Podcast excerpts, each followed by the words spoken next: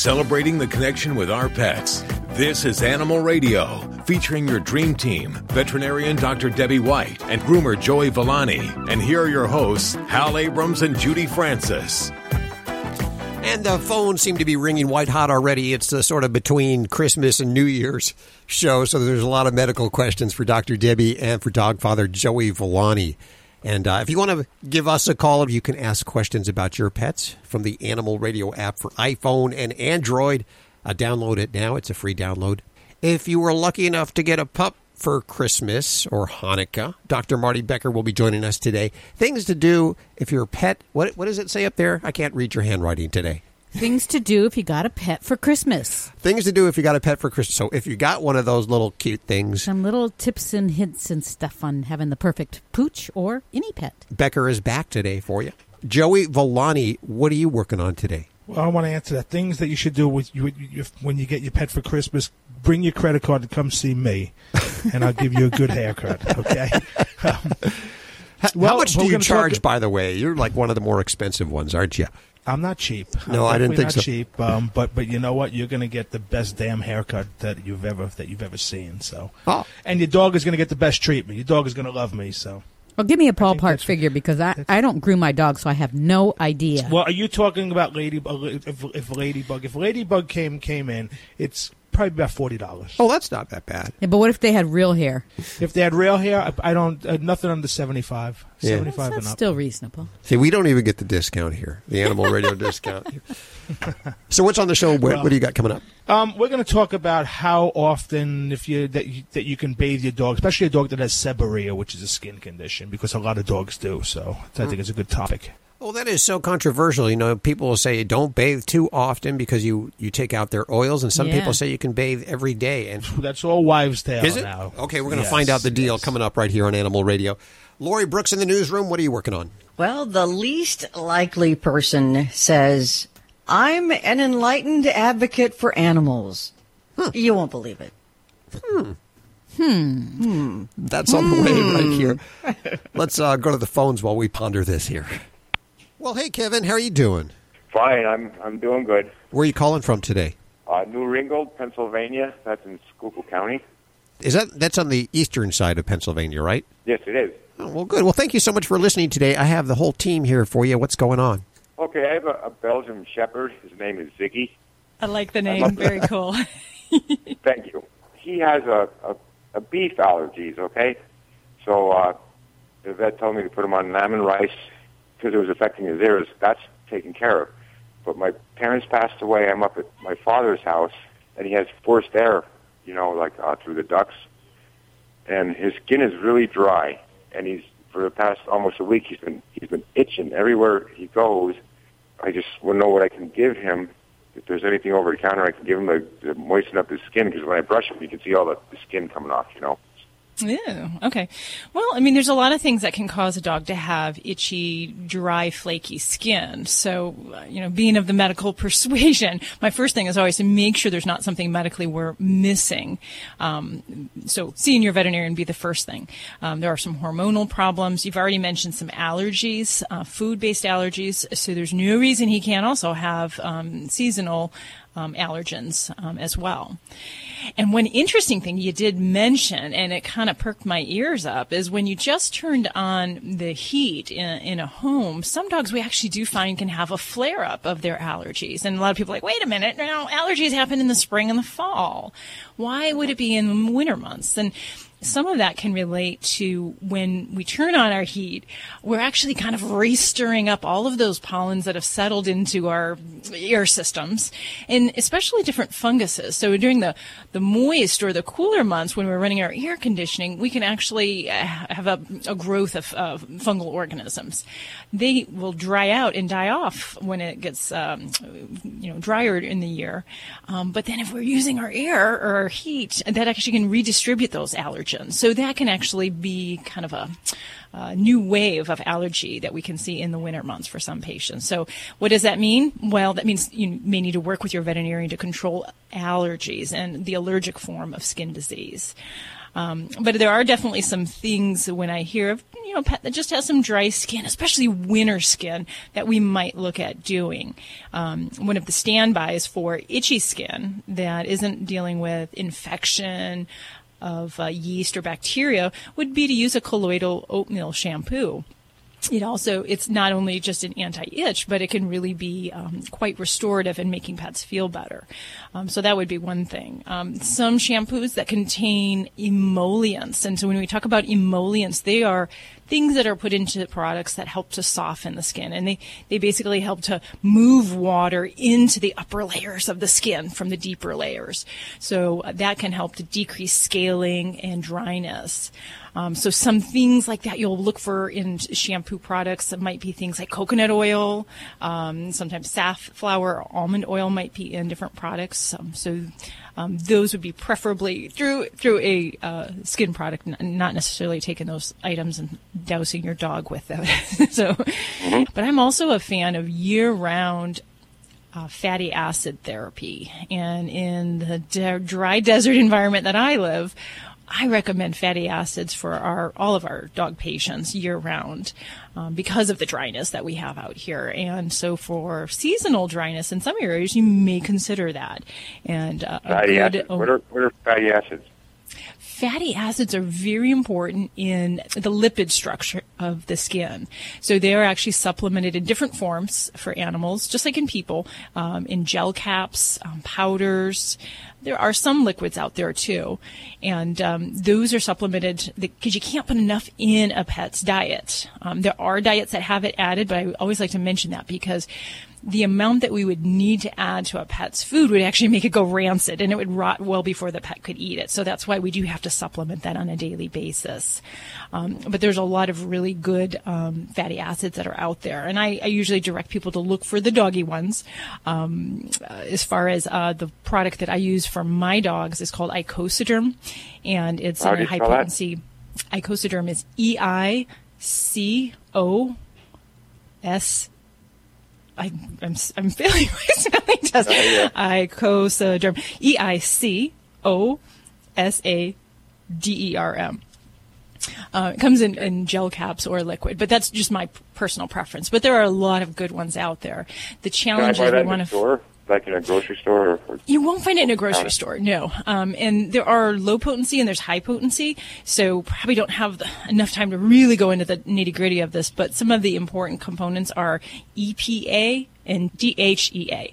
Um, so those are going to be the ones that are actually quite important when we compare a fatty acid to another one. Where do I have to go to get this product?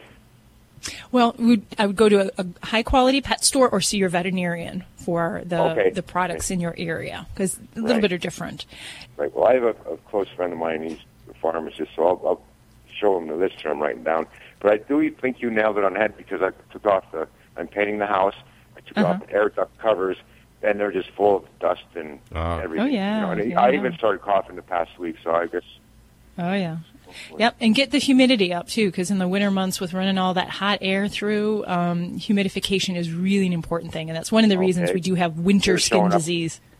I, I, was giving him Benadryl diphenhydramine, uh-huh. HCl 25 milligram. Is that okay? Yeah, I mean, for a Belgian Shepherd, uh, that's probably a low dose for him.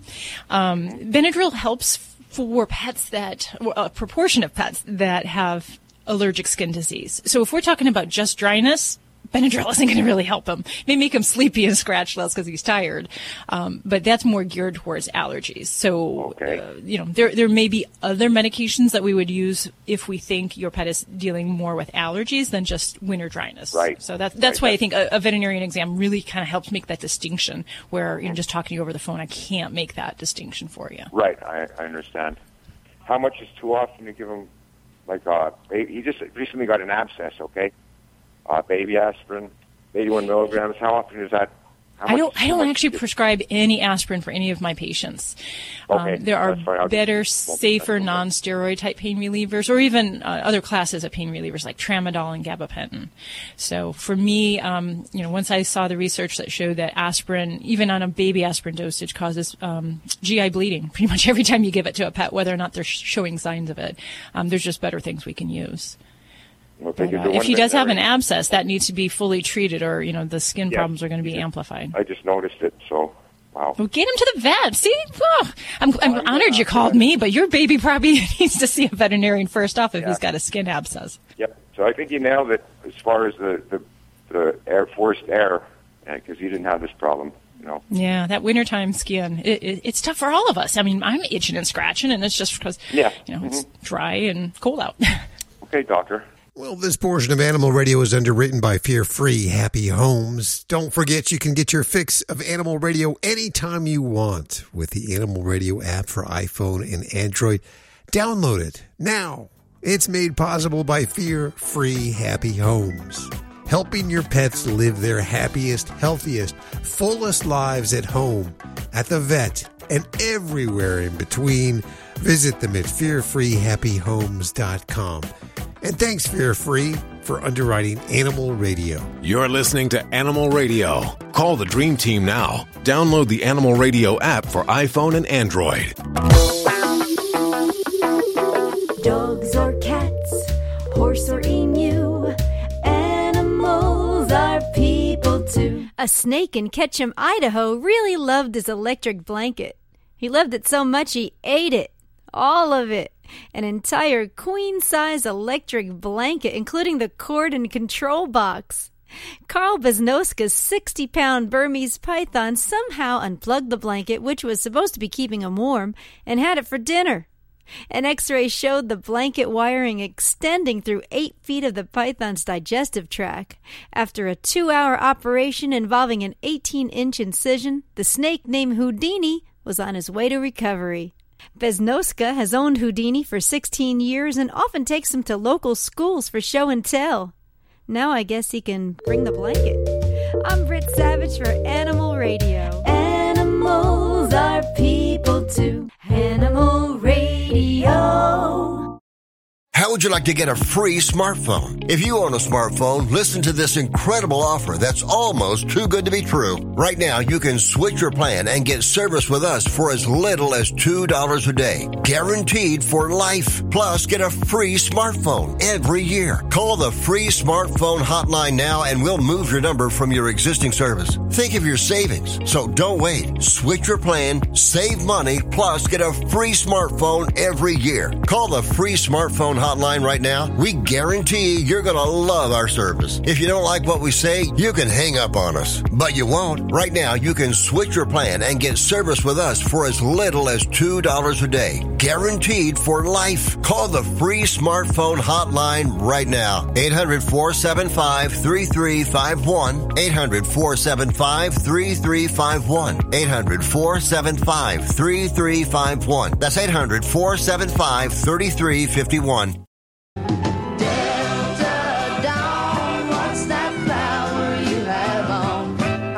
Tanya Tucker on Animal Radio. Love those pets. You're listening to Animal Radio. If you missed any part of today's show, visit us at animalradio.com or download the Animal Radio app for iPhone and Android. It's Animal Radio. And you've done a wonderful job keeping the animals safe over the Christmas holidays. Now we have New Year's to worry about. A lot of places there's fireworks and noise. Make sure your animal is inside and safe and secure when those fireworks go off. Or if you have a big party, people coming in and out, make sure that your dog is in a closed room or your cat is in a closed room so they don't sneak out that door. Have a happy new year from all of us here at Animal Radio.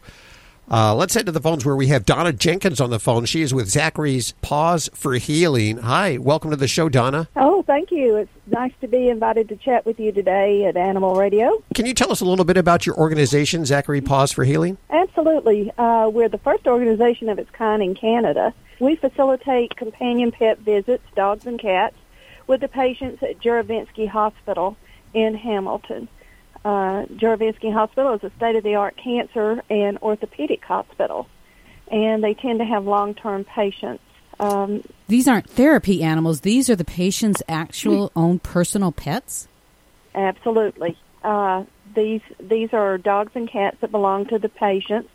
Uh, patients start feeling a little isolated and lonely when they're in the hospital, especially on extended stays.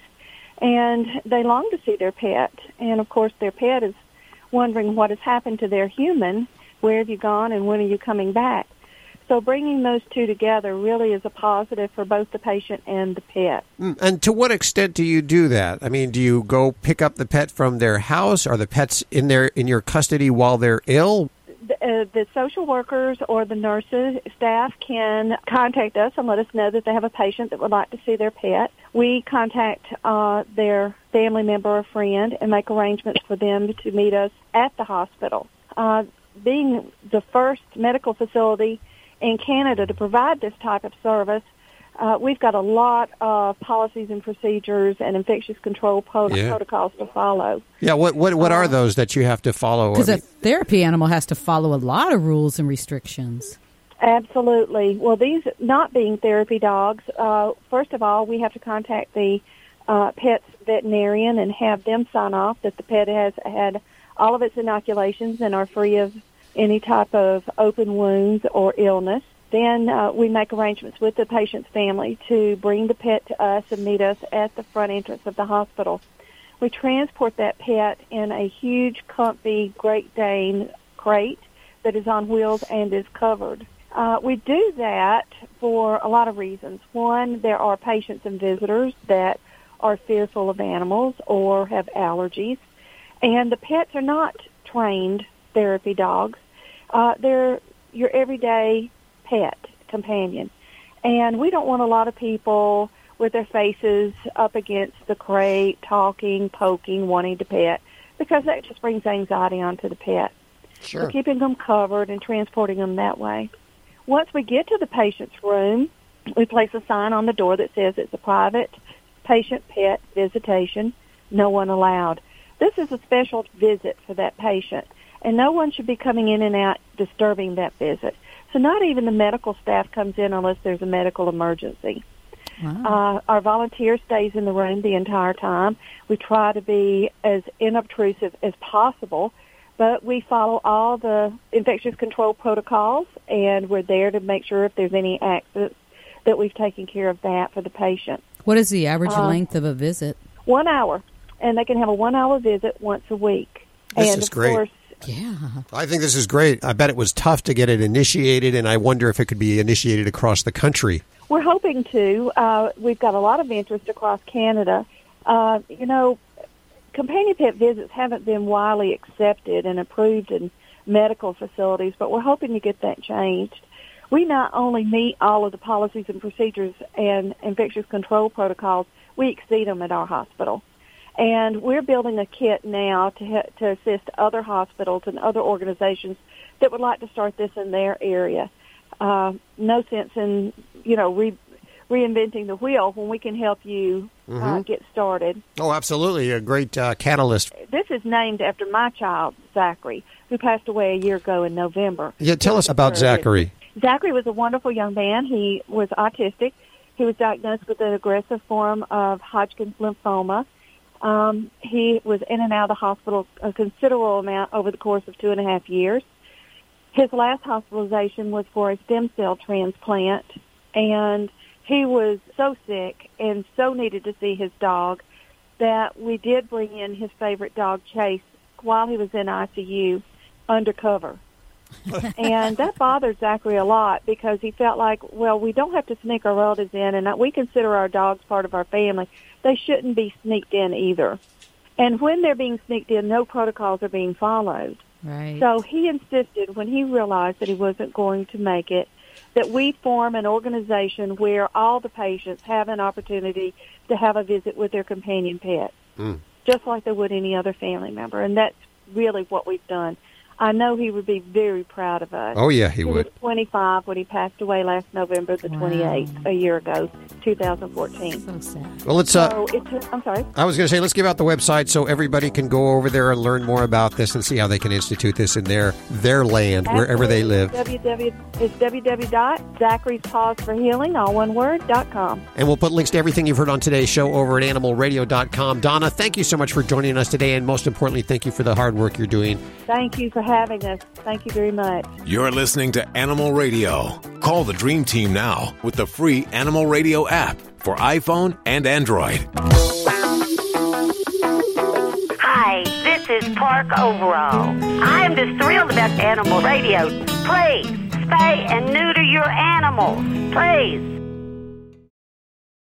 Thousands of authors across the country have written books and published them with Page Publishing. If you've written a book, they can help you through the process, cut through the confusion of the publishing world to make it easy for you. If they decide to publish your book, your work ends, theirs begins. From copy editing and proofing to typesetting and book cover art. Plus, get your book printed, distributed, and sold on Amazon, Apple Books, Barnes & Noble, and in bookstores across the country. They even help promote your book. Biography, self-help, mystery, novels, sci-fi, or even a children's book. No matter what genre, Page Publishing can bring your book to life. And don't forget to ask about audiobooks. We do all of this for you. Call today for your free writer's guide packed with tips, tricks, and templates to help you finish what you started. 800 215 6815. 800 215 6815. 800 215 6815. That's 800 215 6815. You're listening to Animal Radio. Find us at animalradio.com. Log on, learn more. This is an Animal Radio News Update. I'm Lori Brooks. The first ever litter of puppies conceived through in vitro fertilization was born recently, unlocking a reproductive secret in dogs that has helped researchers solve a decades old canine biology puzzle. The exceptional process mhm, produced seven healthy puppies, all born by cesarean section to a host female dog. Now, IVF success in dogs has remained kind of elusive, pretty much because when it comes to reproduction, dogs are a little weirder than you might think. Dogs, of course, only come into heat once or twice a year, and that creates some unique scheduling challenges for the scientists. Also, in most mammals, an egg enters the fallopian tubes primed for fertilizing. Female dogs, however, they produce immature eggs, and those eggs have to kind of hang around inside the oviducts of the female dog for one or two days before they're viable. Pittsburgh Steelers quarterback Michael Vick got the celebrity treatment, believe it or not, as he visited Harrisburg, the Pennsylvania state capital last week to lobby for a bill to help protect cats and dogs from being left in unattended cars and trucks. That bill would shield first responders from liability for any property damage they might cause when rescuing animals from unattended vehicles in extreme heat. Well, Vick was, of course, you know, a star quarterback for the Atlanta Falcons when he pleaded guilty to federal conspiracy charges back in 2007 for his role in that dogfighting ring, and he served nearly two years in prison.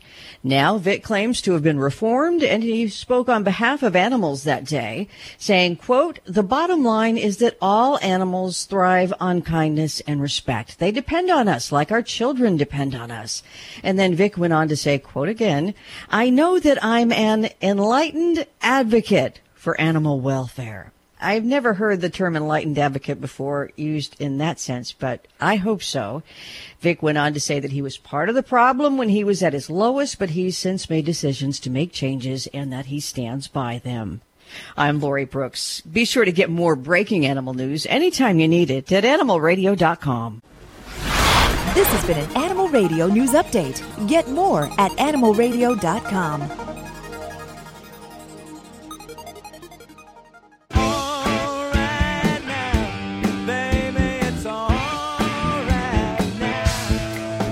Hi, this is Paul Rogers And Cynthia Rogers. on Animal Radio. Just know that it's going to be all right, meow.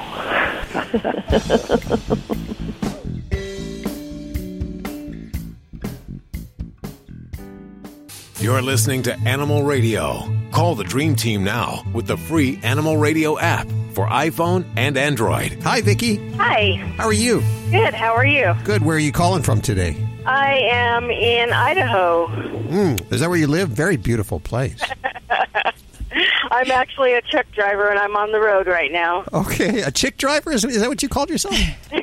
I like that. Chicks drive much better than guys. I understand you want to talk to Dr. Debbie. Hi there. Hi. I So what do have you got going a on nine-year-old Boston Terrier, and she has uh, demodectic mange mite. Okay. And I'd like to know if there's something that's natural that I can treat her with. Okay. So, how was this diagnosed? Um, Is she, is she having problems briefing- or? Uh, yeah, her her cheeks get a little bit puffy and red, red spots, and so the vet did a scraping. Alrighty. Well, uh, I guess we'll back up a little bit because Demodex mites are really common in, in the Boston Terriers. Um, it's you know more common, I'd say, in the young pups um, because it is a function of their immune system and how it's maturing. So there's the young dog form and kind of the old dog form or mature dog form. Um, so in a young dog, I, I expect this in a Boston, and I'm not too bothered by it. In an older dog, it does bother me if we detect Demodex mites, and, and not so much because the mites themselves are serious, but in order for it to occur in an adult dog, there's usually got to be something wrong that's kind of making their immune system out of whack. Because the normal pet, um, actually, believe it or not, has these mites on their skin. I might even find them on a perfectly normal pet if I scrape their skin. The, the, the problem is, is when their immune system and their skin can't kind of fight this off. So for an adult dog like yours, I would say, okay, you know, there's ways to treat the mites, but my bigger concern is why did she get these? And I'd want to make sure we check for a couple different health problems because it's real common in dogs that have underlying hormone problems like thyroid problems, um, Cushing's disease, which is an adrenal gland problem, um, diabetes, and you know even cancers and so forth. So the other things that kind of take her stresses away from fighting off the mites are going to be my bigger concern. The mites can be treated, um, but for an adult dog, sometimes it's much harder to treat them and to get rid of them because of these underlying factors. So um, that would be my my big goal and my big focus for her that I, I would urge you to do. Um, Now, in answer to your question, is there something natural you can do? Uh, not really. Um, sometimes we'll use probiotics to boost immune support, um, but really it's a function of getting to the heart of the problem and then to address these mites. Um, Okay. She is a blue and white Boston, and because they're not typically supposed to be blue, she has had a lot of skin problems. And, um, you know, so she's been treated for skin cancer. Um, oh, really? Okay. And then the might kind of come and go at different times of the year. Mm, okay. Okay.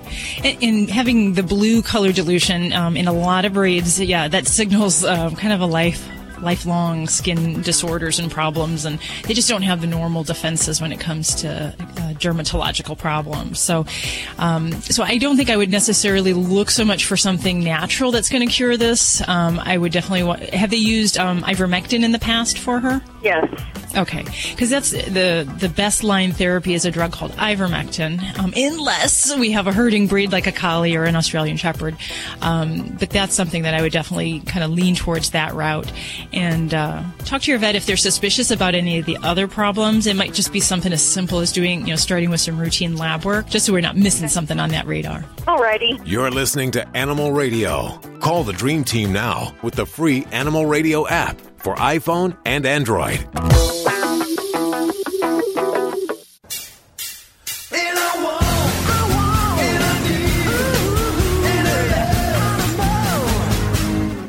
Vinny Penn, party animal. I'm just going to come right out and say it. My sister and my brother in law killed the family pet and ate it for dinner.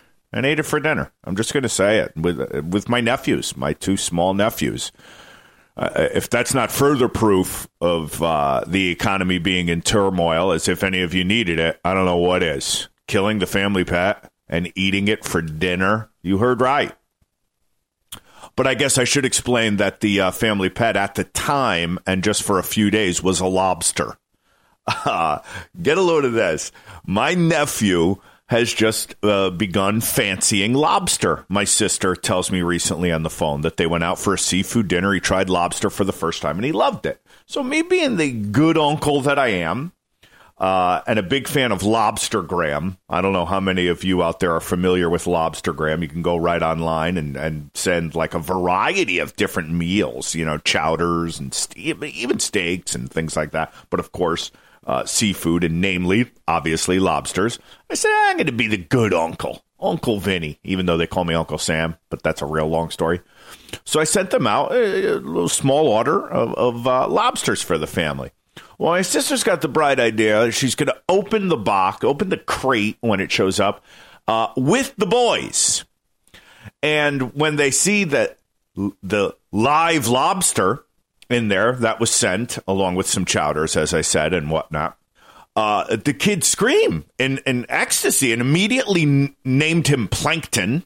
Uh, and my sister and my brother-in-law didn't know what to do. They're like, they, they, they think it's a pet. They're calling him Plankton. The, the, just they, they can't process that the lobster they've eaten at restaurants, even though it looks exactly the same, just not moving, uh, is what they're going. And they would never hear of eating it. So for three days, they had to kind of let the lobster hang around. I don't know if it was three days. I'm kind of running amok right now. And then ultimately do what all parents do and lie that plankton ran away one day while they were at school. But hey, lobsters for dinner tonight. We got it from there, and they just kind of uh, served it in a way that the kids didn't know they're eating plankton. Am I the bad guy in this? Because my sister screamed at me when we opened the crate. We didn't know it would be alive. It was waving its arms at us. And this, what am I going to send you a dead lobster? Uh, that's what Italians do when they're threatening your life. Uh, of course, it's going to be alive. It's a lobster, Graham. I'm not going to send you a dead lobster. And she said they had to let it crawl around on the carpets for a while, and the kids were playing with it because, of course, the claws were uh, they're closed up uh, with elastic bands and whatnot. And I'm made to look at the bad guy. And now, of course, the children think that Plankton made his way all the way from Las Vegas, Nevada to Reno and is living a good life on a farm somewhere with Sonny, my sister's uh, collie that died a couple of years back. Plankton and Sonny. Sounds like a Fox TV show. Vinny Penn, Party Animal, Animal Radio. Check out Animal Radio highlights, all the good stuff without the blah, blah, blah. Browse on over to animalradio.pet. Hi, this is Brandon McMillan on Animal Radio, and be sure to adopt and not shop. Happy holidays from your friends at Fido Friendly Magazine. The fall winter issue is available now for your dog to sniff out all the great Fido friendly hotels and great products to set all tails wagging. This is the must have issue of the year. So subscribe today at FidoFriendly.com. Make this a gift for an additional $10 for your Fido loving friends and have a Fido fabulous holiday.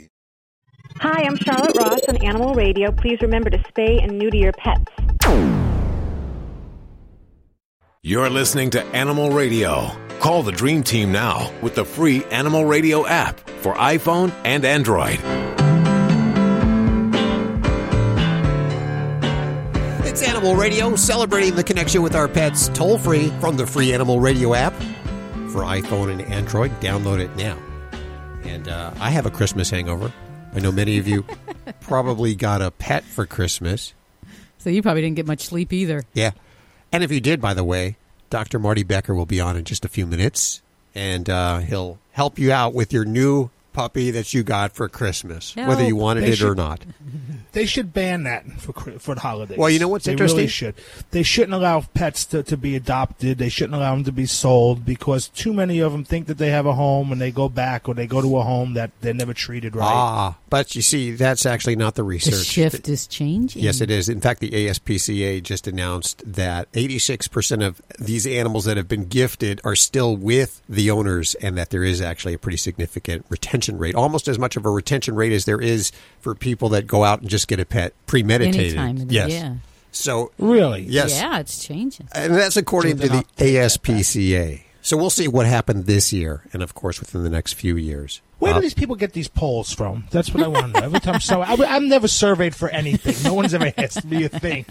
But you know, I'm I'm always in the percentage here. Hi, Lee. How are you?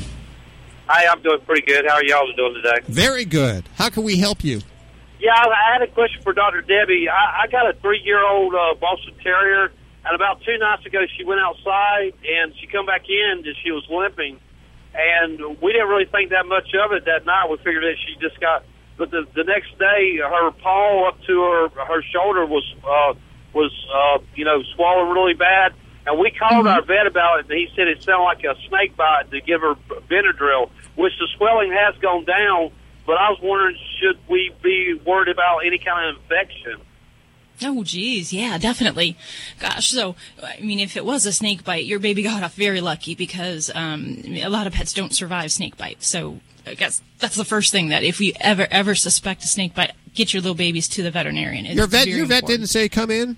No, no, he just said that usually if they don't get bit, like around the facial area or in the mouth, that usually a snake bite. uh, Well, that's what he told us. That usually a snake bite, that all he would do is give her antihistamine. Uh, you or live in a town like with that. more than one vet? Uh, yes. Find the other vet. All right. Well, as far as the big concern with snake bites is, you know, there are different different toxic potentials for different snakes. So maybe he knows something that I don't know about the snakes in your particular area. But when we're talking about things like the, the rattlesnakes, which are big in my Las Vegas area, those we do not mess around with because it could be a matter of just a few hours and a pet can die from a snake bite. So the, the main effects tend to be we see swelling, we see pain, and we can see a potential for infection. So yes, any snake bite that I see, my patients get put on antibiotics, but they get a whole heck of a lot more. So they can go into shock. So we give them IV fluids. We do give them antihistamines, but there's even antivenom, which is very important for some pets in helping to survive those uh, snake bite uh, misadventures, if you will. Um, so yeah, I usually this is another one of those emergencies. I don't hold back, and it, it's it's something we treat very aggressively because um, you know pets can die very quickly from that. Now that being said, you know um, your vet is definitely correct, and I agree with the fact that you know bites on the head and the face are more serious because it's a much quicker uh, path to the brain, if you will. And so pets that are larger or have bites on extremities may not have as serious uh, a response, but you know you can have that individual who is uh, you know, your your aunt Betty who's allergic to bees, and if she gets stung, she goes into anaphylactic shock, and this can happen to any dog that has a as a snake bite. You just don't know which one's going to have that horrible reaction. Doesn't mean everyone's gonna, but it means you need to take take that injury with the respect it deserves and get your pet to the vet. So. Is that enough of a lecture from me? I don't know. Well, we we actually never could find you know a puncture wound or anything, and we said we're not really sure if it was because she had an allergic reaction like to a insect bite. Uh-huh. Oh yeah, definitely. And if you don't see, you know, some telltale bite wounds, some draining sores, th- then it might not necessarily be a, a snake bite that, for your pet situation. But yes, you can have a really big swollen up leg. Um, you know, in our areas we have um, uh, scorpions, which can cause a pretty good, even allergic reaction in some dogs, and that can even be life threatening for some pets. But um, if we're suspecting it might have been a bee sting or some other kind of fire ant enven- envenomation, something like that, then you know something like an antihistamine is very appropriate. Um, but yeah, I, I don't hesitate if I'm worried that there's a snake or you know that that you have snakes in your area. Those are definitely the big red flags to be ready and, and be aware. Okay. Lee, last week we had a we had a guy whose dog got bit. He sucked the venom out of the leg of the bite, of the- Mhm. and then he got sick himself, and they both ended up at the hospital. So that's another thing you don't want to do. Not recommended, definitely. You're listening to Animal Radio. Call the Dream Team now with the free Animal Radio app for iPhone and Android. Cable, here's today's Scam Watch. A lot of folks are going into the internet to find themselves puppies. Folks like Dawn, who lost one of her dogs. on Thanksgiving. So she went online to find a new puppy. Came upon bestfriendhusky.com. She read all the testimonials on the website and felt comfortable with it. All of them said they would come back again and get another husky. She picked out one of the puppies and sent the breeder in Minnesota 500 bucks. But did the dog arrive? No. She sent another $905 that was supposed to be for a special heated crate. I finally realized that this is for sure a scam. The website was taken down and she never heard from the breeder again. Thousands of people a year who just want to get a new puppy are getting ripped off. We get tens of thousands of complaints on this. I would never get a puppy sight unseen. Many times the pet you fall in love with online doesn't even exist. It's just a picture off the internet. Dawn got herself a new puppy, but she also got scammed. He's an evil man. This is Animal Radio. How would you like to get a free smartphone? If you own a smartphone, listen to this incredible offer that's almost too good to be true. Right now, you can switch your plan and get service with us for as little as $2 a day. Guaranteed for life. Plus, get a free smartphone every year. Call the free smartphone hotline now and we'll move your number from your existing service. Think of your savings. So don't wait. Switch your plan, save money, plus get a free smartphone every year. Call the free smartphone hotline right now. We guarantee you're going to love our service. If you don't like what we say, you can hang up on us. But you won't. Right now, you can switch your plan and get service with us for as little as $2 a day. Guaranteed for life. Call the free smartphone hotline right now. 800 475 3351. 800 475 3351. 800 475 3351. That's 800 475 3351. Celebrating the connection with our pets. This is Animal Radio, featuring your dream team, veterinarian Dr. Debbie White and groomer Joey Villani. And here are your hosts, Hal Abrams and Judy Francis. It's almost a happy new year. So I'll tell you right now, just in case I, I don't get to speak to you before then. Happy New Year! I hope it's a ha- safe and happy one for you. I know Michael Vick, we learned last hour, has a has a brand new resolution for his new year, and he's well. He says he's changed, and uh, I don't know if you buy that. I'd love to hear what you think. Uh, I, of course, Should we take a number? what, what do you think about it, Lori? Um, you know, I, I truly, from the bottom of my heart, believe that everybody deserves a second chance, uh, a chance to, to make good what they did wrong. But, um, you know, when he got out of prison, I think that was 2007, he, I had a hard time accepting his explanations and apologies. I just didn't feel the warmth from him that I really wanted to feel. So I'm kind of iffy. What about you, Judy? Well, you know, it's hard for me too, but I have to say he's not going to do anything negatively or anything to harm the animals right now because he knows everybody's watching him. So he's going to be on his best behavior and he's going to do right. Mm. What about you, Dr. Debbie? Well, okay, I'm going to be the sunshine here because I, I, I'm going to say give this guy another chance and, and give him the opportunity because he really came from a place where he was he just looked at animals in a different way. They were things to be controlled, and you would like to believe that through his education process that he's learned that animals can really just amplify our lives and add so much to it. And it may have taken him some time to understand that and to experience that. We can't expect him to learn that within a week get, getting out of prison. Mm. So, you know, if he can be kind of the spokesperson to help other people see and, and to, you know, become more informed, I, I'm all for it and I'm going to back him. Oh, there's a lot of sunshine there. I Yeah, like thank that. you.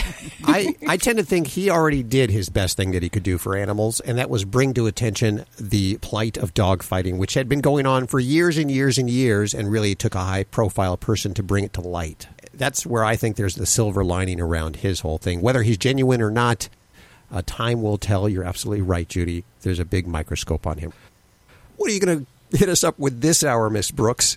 Uh, what would it be like if dogs could talk? Because scientists are really moving us quickly uh, in that direction where dogs can communicate with us, and in some cases, verbally. Oh, see, I'm pretty convinced they can already communicate with us. Uh, they just opt not to.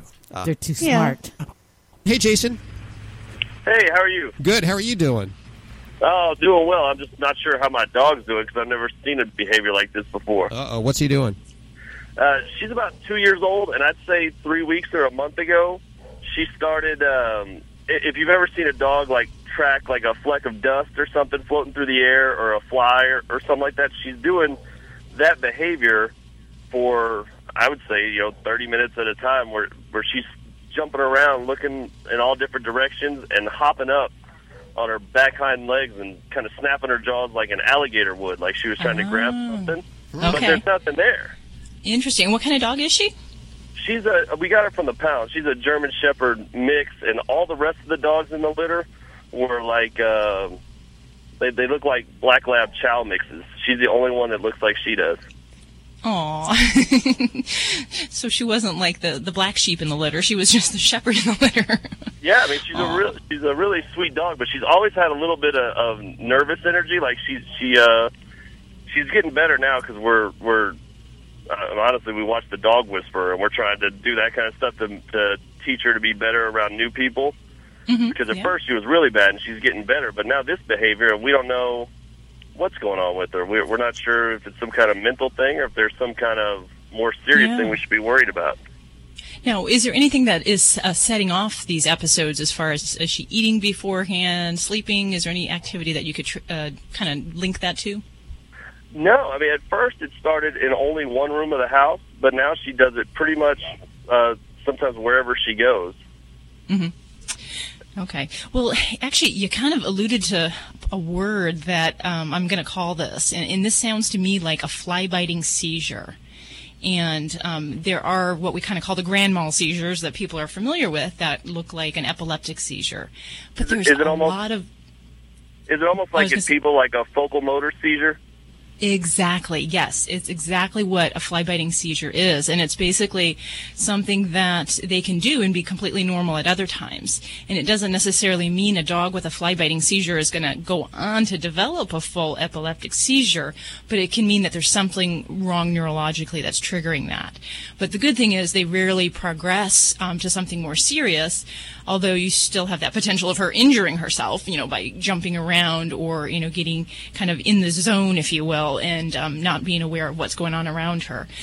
So a lot of dogs with fly biting seizures, I'd like to do a full medical workup, make sure there's nothing medically going on that we can see in their blood, um, anything in that regard. But if everything looks normal, then we have a decision to make. And the decision is, do we try medicine? Or do we let her go? If she's having episodes that are that long, I would probably lean towards some medication. And what we basically try is a round of anti-seizure medicine.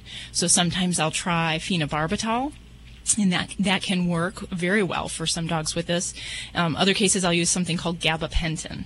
Um, but um, I would say that it, it just screams at me that that is very likely what you're seeing there is a fly biting seizure, and and uh, we do actually see those a little bit more in some different breeds. I can't say Shepherds is necessarily one of them, but um, I've seen it a lot in Bernese dogs, Schnauzers, um, uh, the Greater Swiss dogs, uh, some of those. So, so yeah, I would say. And have you talked to your veterinarian about this at, at any point yet?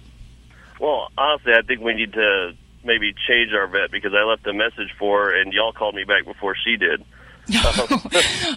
Uh oh. But, uh, but the what I'm concerned about is you know in people you know a lot of times uh, seizures aren't that big a deal except for the lack of oxygen. Is this the same thing going on with her wh- whenever she's having these, or is it a different kind of uh, effect on her body? It's a different effect, and um, with a seizure, we're not really having a lack of oxygen. It's more um, if we had more of a fainting episode, that's when we would have a change in the oxygen. Her, she's just got some wires that are just kind of firing um, off um, abnormally, so that's kind of all that is.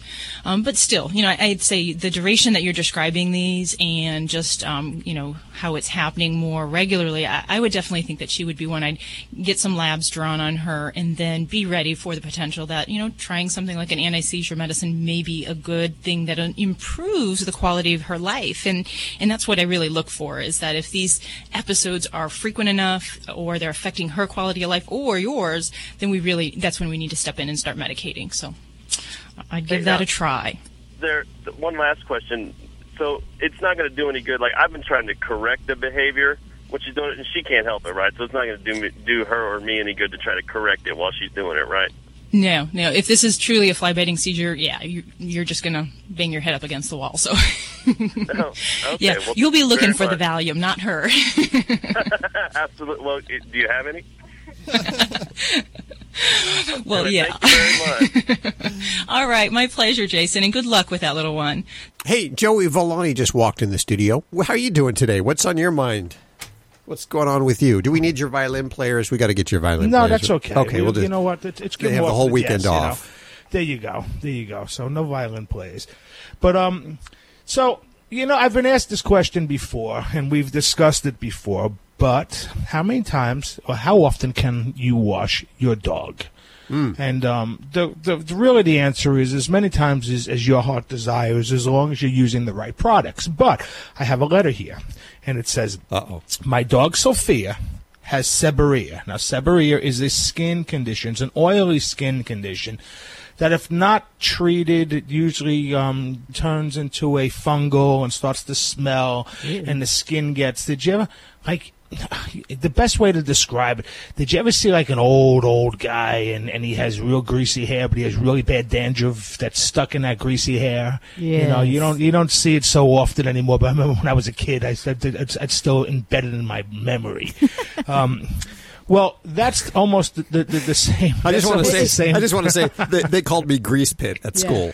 But go ahead. It's burned into his, his eyeballs. All right, as long as she didn't have the dandruff on top of that.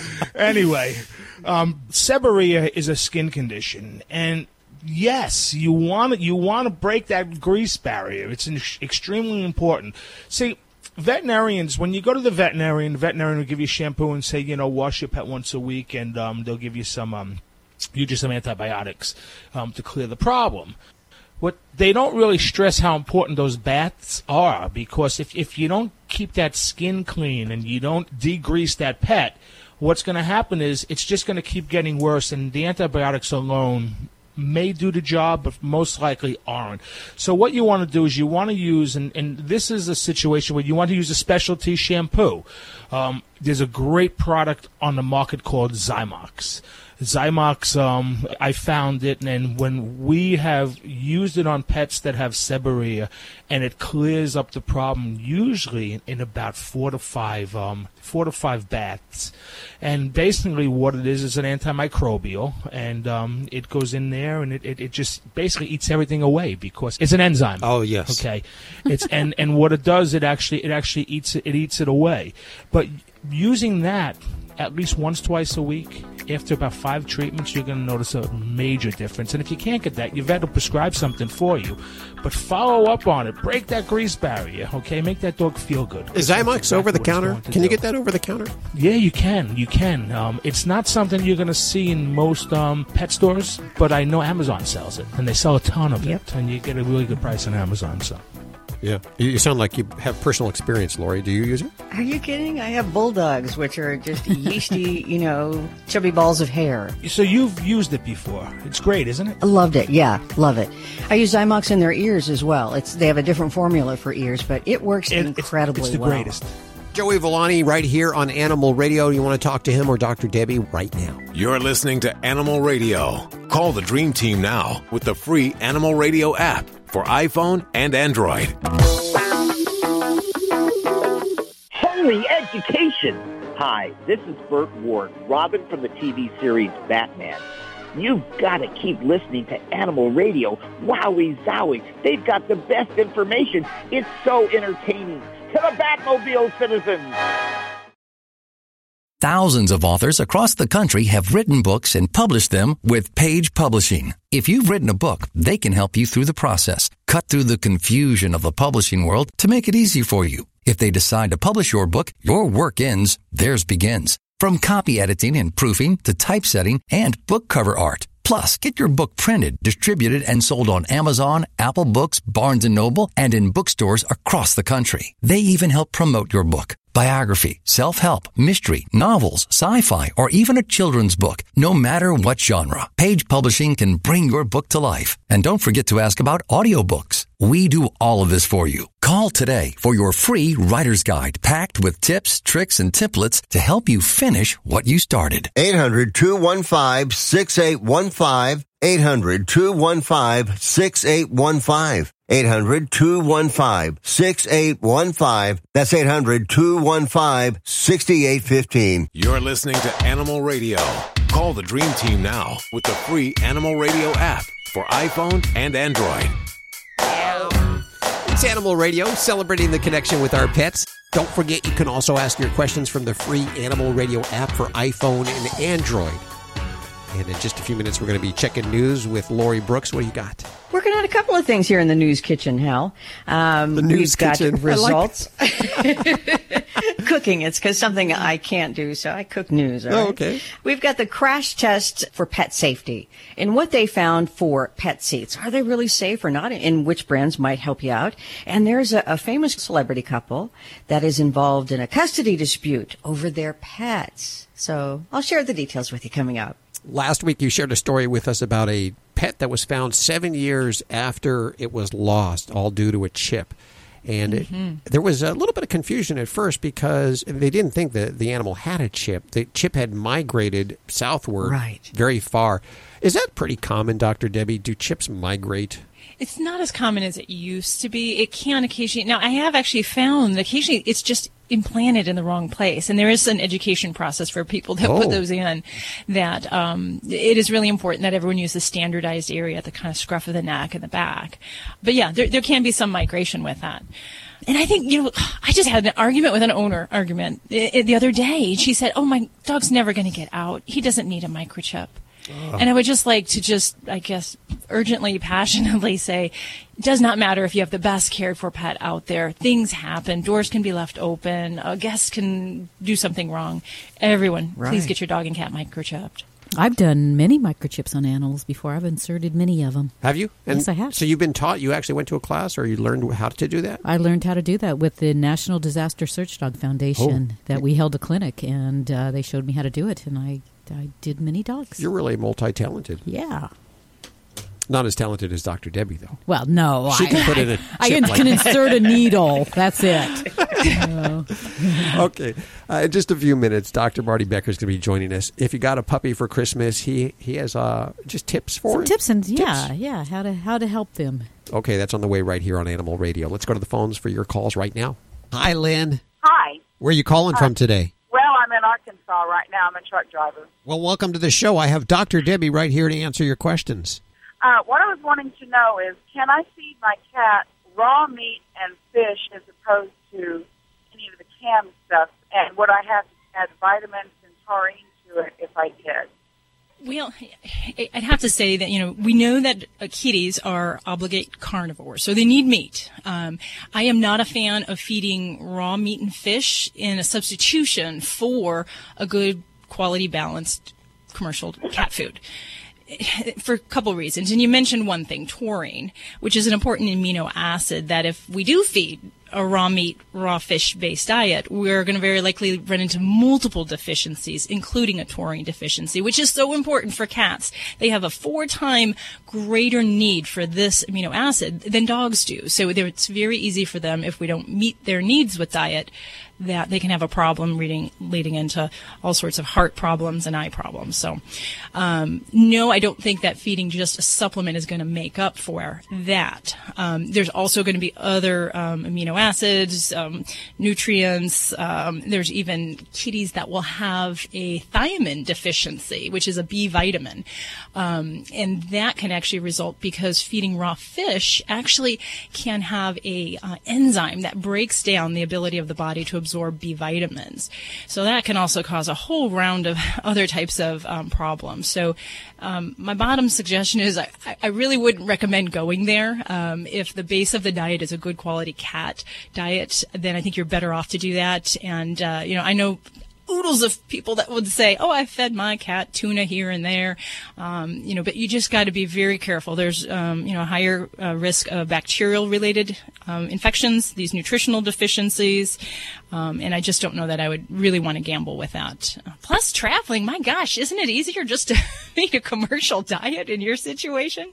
Well, uh, you have ways to cook on the truck, and uh, it seems like she has kind of a problem with some of the canned cat foods, and she'll eat them, and before she can even walk away from the dish, she's already thrown it up. And I figure that it might be an allergy or something, something in it that she can't tolerate. You know, she's eight years old, and uh, Mhm. I mean, I fix food for myself, so I can fix it for her as well. hmm Yeah, yeah, and you know there are some kitties that cannot tolerate canned food.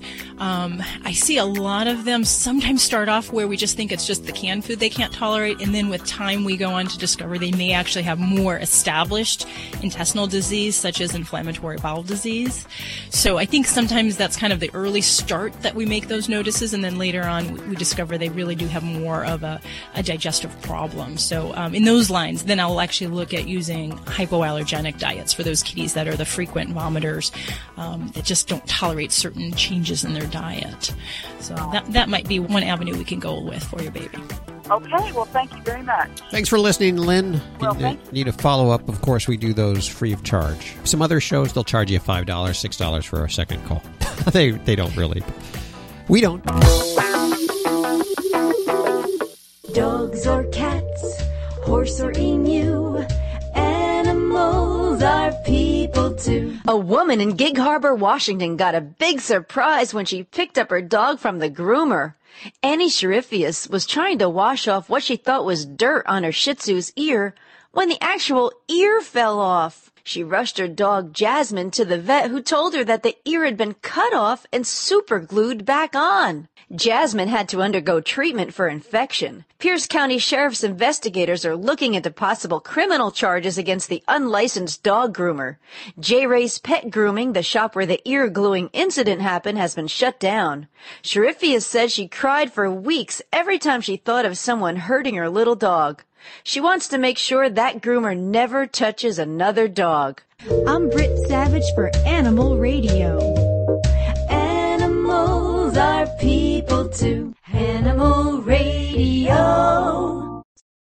Would you like to get a free smartphone? If you own a smartphone, listen to this incredible offer that's almost too good to be true. Right now, you can switch your plan and get service with us for as little as $2 a day. Guaranteed for life. Plus, get a free smartphone every year. Call the free smartphone hotline now and we'll move your number from your existing service. Think of your savings. So don't wait. Switch your plan, save money, plus get a free smartphone every year. Call the free smartphone hotline right now. We guarantee you're going to love our service. If you don't like what we say, you can hang up on us. But you won't. Right now, you can switch your plan and get service with us for as little as $2 a day. Guaranteed for life. Call the free smartphone hotline right now. 800 475 3351. 800 475 3351. 800 475 3351. That's 800 475 3351.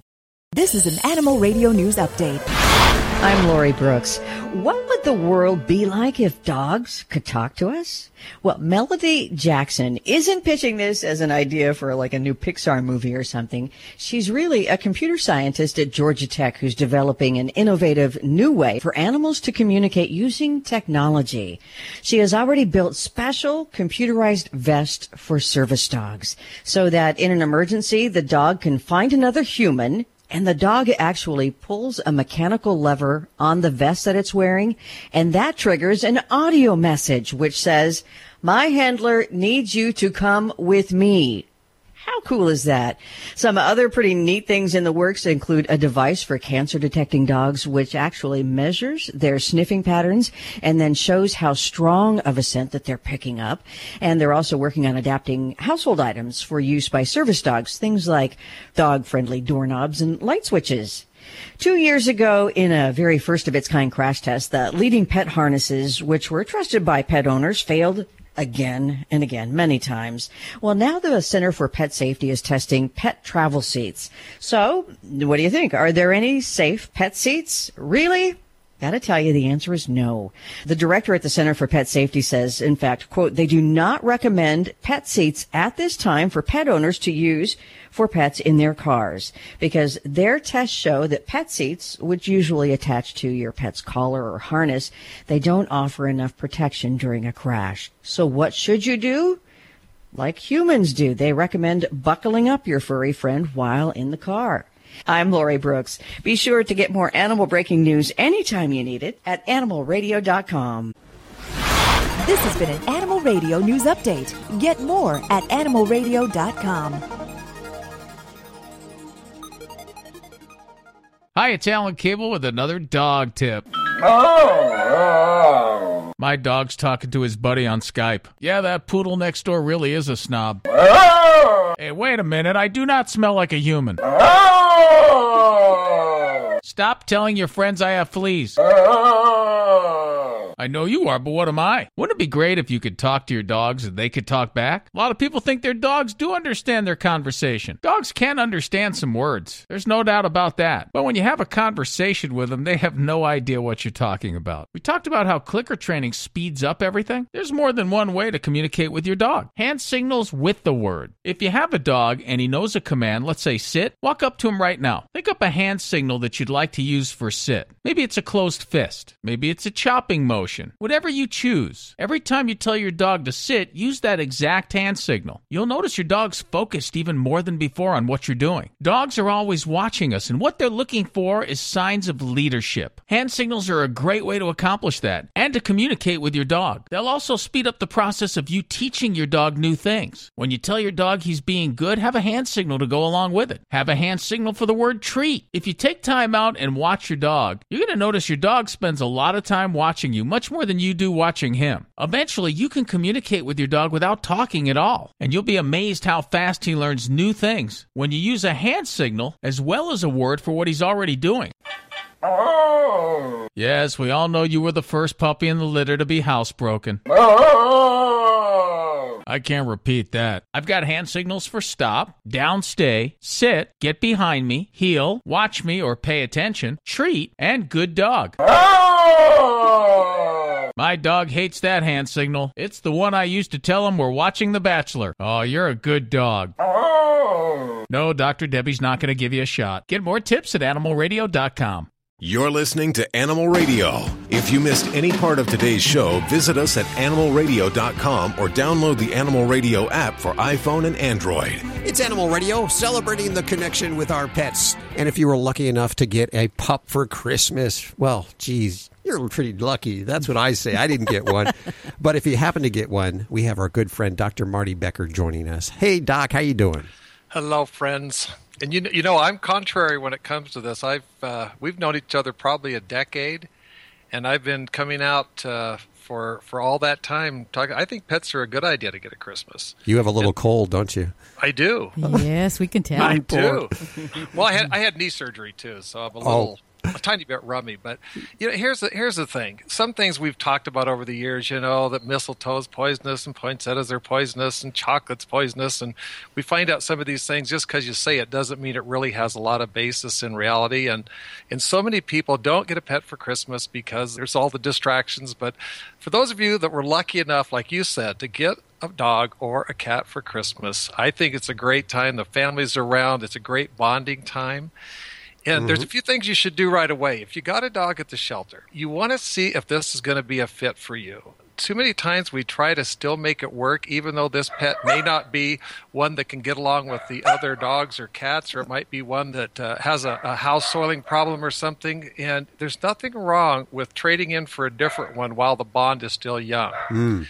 I know that sounds terrible, but you know, for some people, just what, whatever we do, we're going to make it work, and this and this for a lifetime. But early on, if there's something that's not going to work, is the time to do it. You want to make sure you get on your parasite control products. Because Okay. sometimes we think it's winter time, it's you know, it's still freezing outside. We don't have to worry about heartworm and stuff, and and we know that's a year-round problem in many parts of the country. Yeah. So it, I don't care where you you know ask your veterinarian if you're if you want to buy it at Costco or you want to buy it at Amazon or you want to buy it at Walmart or you want to buy it from the vet hospital. I don't care where you buy it.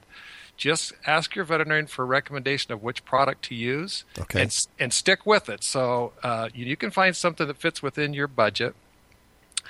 I want you to also start feeding them with food puzzles, not out of bowls. Which Food puzzles. Food puzzles. Food puzzles are food dispensing devices, no bowls.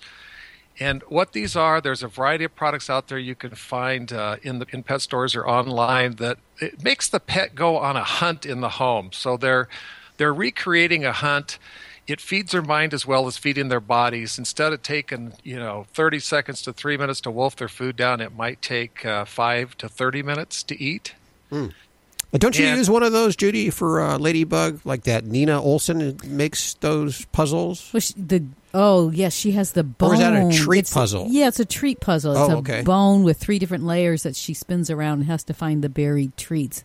And I also from Kong, I have a treat ball that I put them in, and there's a little Oh. hole she has to push around. I don't feed her; she's not one that wolfs down her food. But I do have. I, I'm aware of those green interactive feeders from like Company of Animals. Yeah. That there are all these knobby little things that it takes Slows them them, down. slows them down. Oh, okay. Good to know. That, that's exactly right. That green is one of my favorites, and the Kong Genius is another one that, that I really like. Uh, I want you to start on probiotics. Uh, what, what I always try to do is save you money without shortchanging your pet. And using probiotics, 80 plus percent of the pet's immune system is in its gut. So ask your veterinarian for a recommendation of a probiotic. And, and, and this is probably the, the biggest single thing is to start taking your pet to the veterinarian for visits not related to medical care.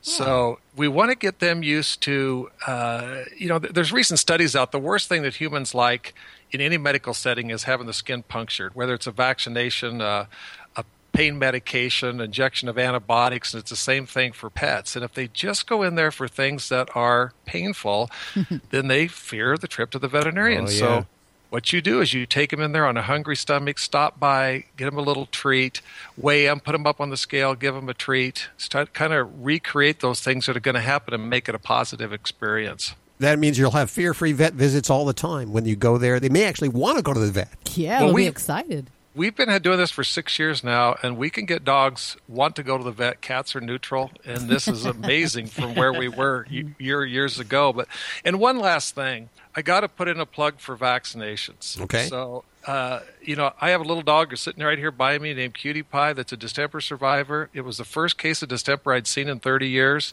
Distemper in dogs is like measles in humans. We're seeing an increase. It is deadly.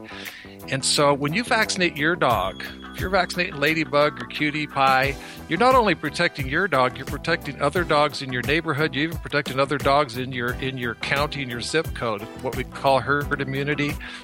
So I'm not suggesting we go back to the robotic days of vaccinating every pet like a lube oil filter every year. You know, we're way past that. Uh-huh. But you know, some people recommend doing titers, and, and it's a good idea if you can afford the expense. But for most of them, we're given vaccinations every three years unless it's a core vaccine. But make sure you give them because you don't want the heartbreak of losing a pet that you think is protected. Especially when it's so preventable, you know? That- Yes. Okay, thank you so much, Dr. Marty Becker. Please get better and have yourself a happy, happy new year.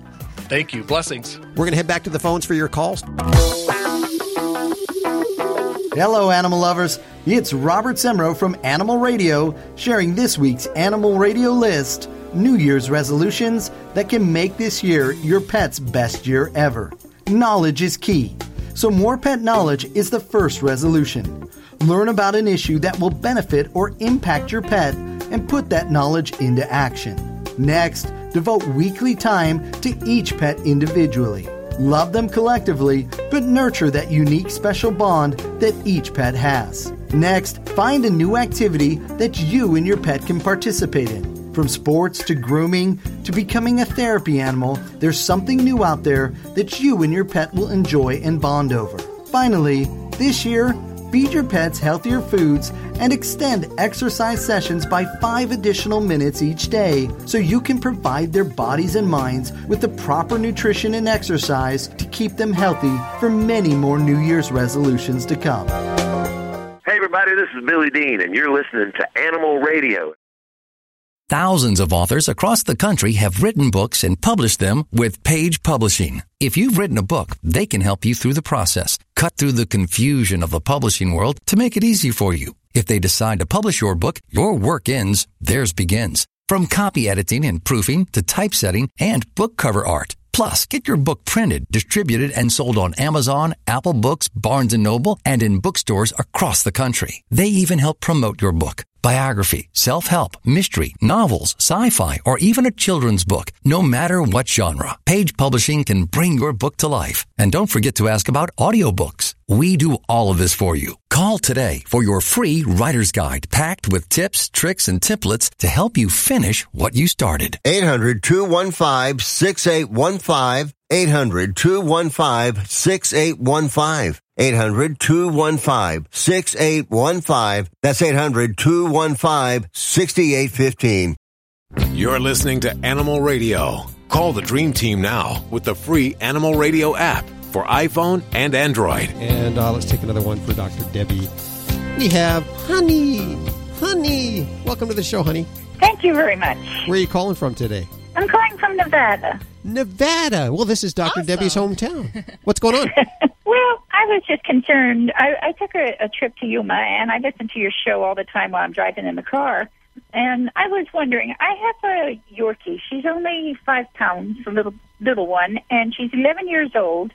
And her stomach was awful hard, you know, kind of. So I took her to the vet, and they did X-rays and blood work and everything, and they found out that she has an enlarged heart and uh, liver. And now they're saying that I should take her to a cardiologist and get an ultrasound done. And I was Mhm. just wondering, is that going to show anything else, or is it something that I should just let go?